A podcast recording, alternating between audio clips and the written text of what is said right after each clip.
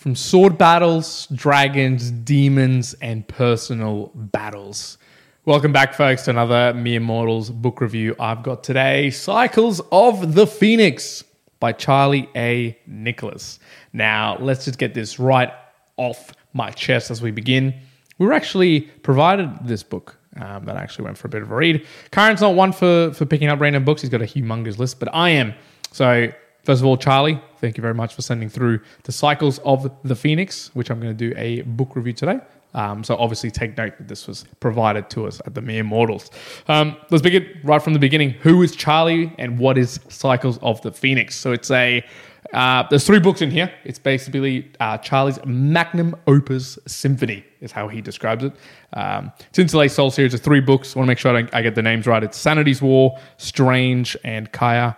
Uh, Where have you gone? So those are the three books that are interlaced here. And what you'll find is that this book is split up even further. So within each one of those three books, spread across this whole sort of uh, compilation, there's almost uh, a subset of books and stories within there as well. So uh, I think there was probably around 30 odd stories uh, encompassed in this Cycles of the Phoenix. It's a thick, thick book, lots of words. But don't be deceived by it. The actual words themselves are quite large. Something that I actually do enjoy. This this should happen more often. I, I would prefer to have a thicker book that's got a lot thicker writing just because it, it's it's easier for me to read. So, um, what can I talk about in, in this book and about the the writing of Charlie as well? Because many many individuals might not know what this book is like. So, first of all, extremely descriptive. So, this is sort of my initial take. Uh, I'm going to jump to a part that Charlie himself actually describes. Um, him, uh, he actually has it in a couple of parts. Obviously, it's from the the original book, but it sort of gives you a little bit of an insight. Let me just bring this up. No, I've just gone and lost it. Here we go. Okay. So this is from Charlie writing, but it'll give you a taste of what I mean by the descriptive nature of this book. Dear you, thank you so much for reading my book. I hope that the stories within have inspired you. My book is particularly inspired by the unsung heroes who fight anxiety, depression every day, as well as the souls who lost their lives. Though the characters and situations in this book are fictional, the unspoken war of anxiety, depression, and not. Anxiety is a panic for the future, reaching down into the present. Depression is an excruciating pain, living in the present, reaching down into the past. Fear and regret can arrive even when surrounding circumstances are good, while those past good moments can be like dreams that one can barely remember as time passes on. Just as the details of a dream fade away upon one's awakening, it is at this point when all hope seems to be lost.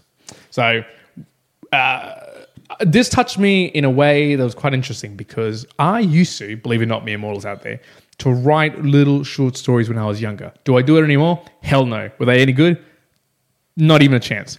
But the way that Charlie actually writes um, in this sort of Cycles of the Phoenix, in this whole composition and all the books that he actually goes through, um, you can really tell that he takes it that extra notch in terms of descriptions. Now, some people, they might not enjoy that but I actually do enjoy that because it touches base on how I used to write, and it's the way that you describe every little almost not not every minutia but every detail that's happening in the story. So one of my actual favorite ones and i'll, I'll make sure i get this so i don't uh, get the name wrong is uh, in sanity's war.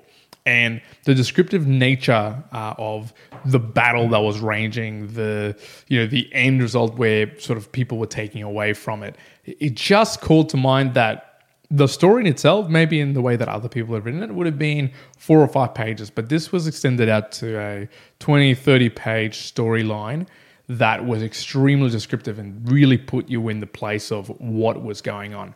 Now, the majority of the, the stories that you'll find in Cycles of the Phoenix are, as we talked about, a little bit of sword battles, a little bit of those dragons and demons, but really it all focuses on that anxiety, the depression, the really deep seated psychological issues that, you know, uh, we all find to some degree, some, to some extent. Um, and he does so in a very eloquent way, the way that um, there's too, obviously too many um, particular characters to mention in Cycles of the Phoenix, but each and every one has its own touch and its own ways of looking at, at these uh, states of, of being and state of mind. So for that, I really, really uh, enjoyed Cycles of the Phoenix for it. Um, it also, one of the takeaways I took from this book is I don't read fiction much. Uh, and I came to this with a little bit of apprehension because over the last, I'd say, year, all I've been reading has been things where I want to be learning, you know, factual things. I want to be picking up scientific information. I want to be picking up the next, you know, how am I going to sort my shit out? Uh, Joseph Campbell's uh, Hero with a Thousand Faces. All these things that are informative. I thought, am I going to be genuinely? Am I going to waste my time reading this big book? Am I going to not really pick up a lot of information?